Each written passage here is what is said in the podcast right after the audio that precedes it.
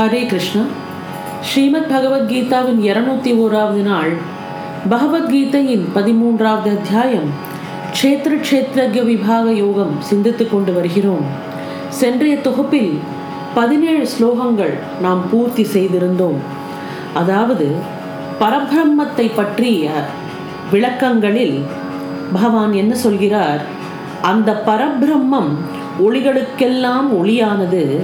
மாயைக்கு அப்பாற்பட்டது ஞான வடிவானது அறியப்பட வேண்டியது தத்துவ ஞானத்தினால் அடையத்தக்கது எல்லோருடைய இதயத்திலும் சிறப்பாக விளங்குவது என்று கூறப்படுகிறது இதுதான் பதினேழாவது ஸ்லோகத்தின் தத்துவம் இனி பதினெட்டாவது ஸ்லோகத்தில் இருந்து பார்ப்போம் इति क्षेत्रं तथा ज्ञानं ज्ञेयं चोक्तं समासतः मद्भक्त एत्वद्विज्ञाय மத்பாவாய உபத்யதே இதி இவ்வாறு க்ஷேத்திரம் க்ஷேத்திரமும் ததா அவ்வாறே ஞானம் ஞானமும் ஞேயம் ச அறியப்பட பொருளும் சமாசதக சுருக்கமாக உக்தம் உரைக்கப்பட்டுள்ள மத்பக்தக என் பக்தன் ஏதத் இதை விக்யாய அறிந்து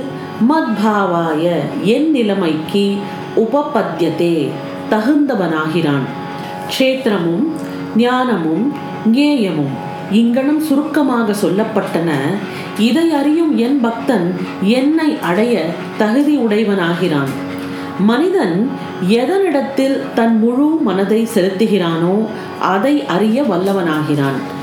எந்த விஷயத்தில் நமக்கு முழு ஃபோக்கஸும் ஹண்ட்ரட் பர்சன்ட் கான்சன்ட்ரேஷனும் இருக்கோ அந்த விஷயத்தில் தான் நம்மளால் முன்னேற முடியும். இப்போ இந்த காலத்தில் நம்மளால் பண்ண முடியாத ஒரு விஷயம் என்ன?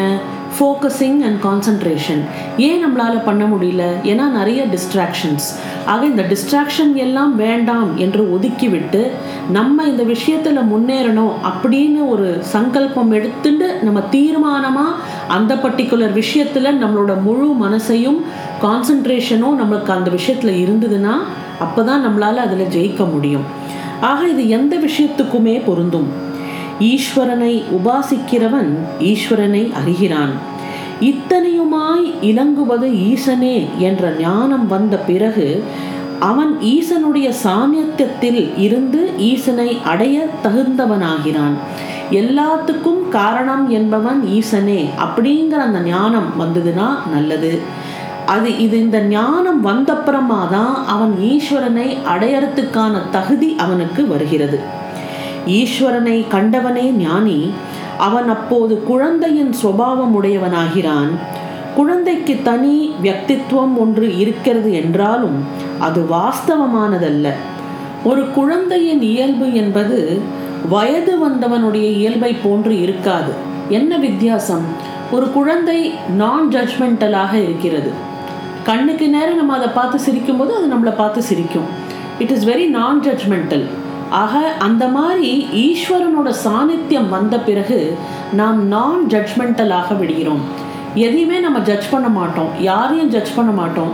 யார் எப்படி இருக்காங்களோ அவங்கள அப்படியே நம்ம அக்செப்ட் பண்ணிக்க ஆரம்பிப்போம். ஒருத்தர் ஒரு சமயத்தில் ஒரு மாதிரி நடந்து கொள்கிறார் என்றால் அது அவரோட சர்க்கம்ஸ்டன்சஸை பொறுத்தது. அப்படிங்கிற ஒரு அண்டர்ஸ்டாண்டிங் வரத்துனால we will stop judging people and stop forming opinions. அடுத்தது பத்தொம்போதாவது ஸ்லோகம். பிரகிருதிம் புருஷம் ச ஏவ விதி அன் ஆதி உபௌ அப்பி விகாராஞ்ச குணாஞ்ச ஏவ விதி பிரகிருதி சம்பவான். பிரகிருதியும் பிரகிருதியையும் புருஷம் ச ஏவ புருஷனையும் உபௌ அப்பி இரண்டையுமே அனாதி ஆதி இல்லாதவன் என்று விதி அறிக. விகாராஞ்ச பல்வேறு தோற்றங்களும் குணாஞ்ச ஏவ குணங்களும் பிரகிருதி சம்பவான். பிரகிருதியில் பிரகிருதியில் பிறந்தவைகள் என அறிக. விதி என்றால் அறிக. பிரகிருதி புருஷன் ஆகிய இரண்டுமே ஆதி இல்லாதவைகள் என்று அறிக. வேறுபாடுகளும் குணங்களும் பிரகிருதியில் பிறந்தவைகள் என்று அறிக. முதலில் இவ்விதம் க்ஷேத்ரஜனுடைய ஸ்வரூபமும் அவ்விதமே ஞானமும் அறிய வேண்டிய பரமாத்ம ஸ்வரூபமும் சுருக்கமாக சொல்லப்பட்டன. என்னுடைய பக்தன் இதை உள்ளபடி அறிந்து என்னுடைய ஸ்வரூபத்தை அடைகிறான் என்று சொல்லிவிட்டு அடுத்தது பிரகிருதியும் புருஷனும் எப்படிங்கிறத இந்த விளக்கத்துக்கு வரார். பிரகிருதியும் புருஷனையும் இவ்விரண்டையுமே ஆரம்பம் மற்றதென அறிந்து கொள் பிரகிருதிங்கிறது ஒரு லேடி ஃபார்ம்னு வச்சுக்கோங்க மனசுக்கு. புருஷனுங்கிறது ஒரு மேல் ஃபார்ம். இது இரண்டுமே ஆதி இல்லாதவர்கள் என்று அறிந்து கொள் மேலும் ராகம் துவேஷம் முதலிய விகாரங்களையும் முக்குணங்கள் அடங்கிய பொருட்கள் அனைத்தையும் கூட பிரகிருத்திலிருந்து உண்டானவைகள் என்று அறிந்து கொள் எந்த விதமான அந்த இரட்டை அதாவது எந்த விதமான வேறுபாடுகள் சேஞ்சஸ் இருந்தாலும் அது பிரகிருத்தியை சேர்ந்தது என்று அறிந்து கொள் புருஷனை சேர்ந்தது அல்லங்கிறது இன்டைரக்டாக சொல்கிறார் so whatever variations which we are seeing is a part of Prakriti and not புருஷ்ங்கிறது தான் இதோட அர்த்தம்.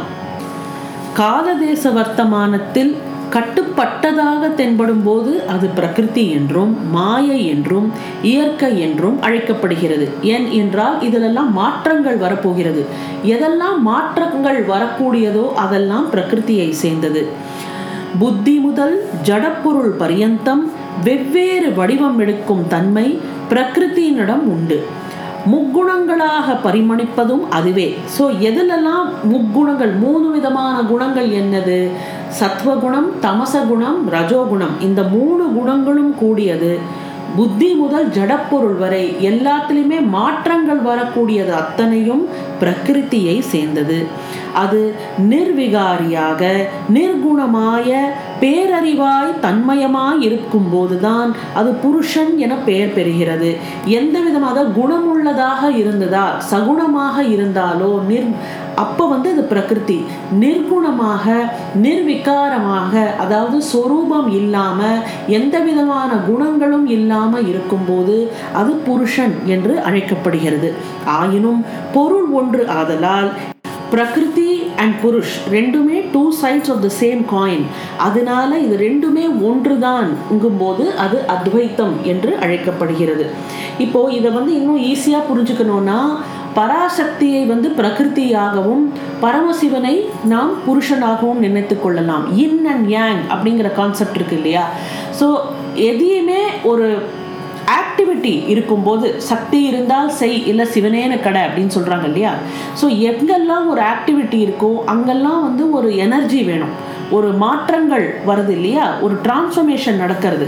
ஸோ அதெல்லாம் ஆக்டிவிட்டி அதெல்லாம் பிரகிருதி அதெல்லாம் பராசக்தி.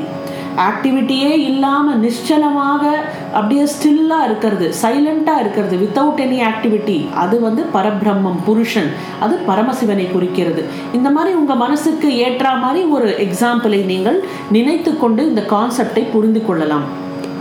சமுத்திர ஜலம் சில வேளை அமைதியாகவும் சில வேளை அலைகள் பொங்கி கொந்தளிக்கும் இருப்பது போல பிரம்மமும் மாயையும் இருக்கின்றன. சலிக்கும் சமுத்திரம் மாயை சலனமற்ற சமுத்திரம் என்பது பிரம்மம் இருபதாவது ஸ்லோகம் காரிய காரண கர்த்திருத்வே हेतुः प्रकृतिः उच्यते पुरुषः सुखदुःखानां भोक्तृत्वे हेतुः उच्यते காரிய காரண கர்த்திருத்வே அதாவது தேகத்தையும் இந்திரியங்களையும் உண்டு பண்ணும் விஷயத்தில் பிரகிருதிஹி பிரகிருதி ஹேத்துஹு காரணம் என்று உச்சதே சொல்லப்படுகிறது. புருஷக புருஷன் சுக துக்கானாம் சுக துக்கங்களுடைய போக்திருத்வே அனுபவிப்பதில் ஹேத்துகு காரணம் என்று உச்சத்தே சொல்லப்படுகிறது. என்ன அர்த்தம்? உடலுக்கும் இந்திரியங்களுக்கும் காரணம் பிரகிருதி என கூறப்படுகிறது. இன்ப துன்பங்களை அனுபவிப்பதற்கு காரணம் ஜீவன் எனப்படுகிறான். காரியத்தையும் கரணங்களையும் உண்டு பண்ணும் விஷயத்தில் பிரகிருதி காரணம் என்று கூறப்படுகிறது. மேலும் சுகதுக்கங்களை அனுபவிப்பதில் ஜீவாத்மா காரணம் என்று கூறப்படுகிறான். தந்தையே மைந்தனாகிறான். மைந்தனுடைய செயல்களில் சிலது தந்தைக்கு இன்பமூட்டுகிறது சிலது துன்பமூட்டுகிறது. புருஷனே பிரகிருதியாகிறான். பிரகிருதியின் வெவ்வேறு விகாரங்களே உடலாகவும் இந்திரியங்களாகவும் பரிமணிக்கின்றன. புருஷனே தான் பிரகிருதி பிரகிருதியே தான் புருஷன் two sides of the same coin சொன்னோம் இல்லையா?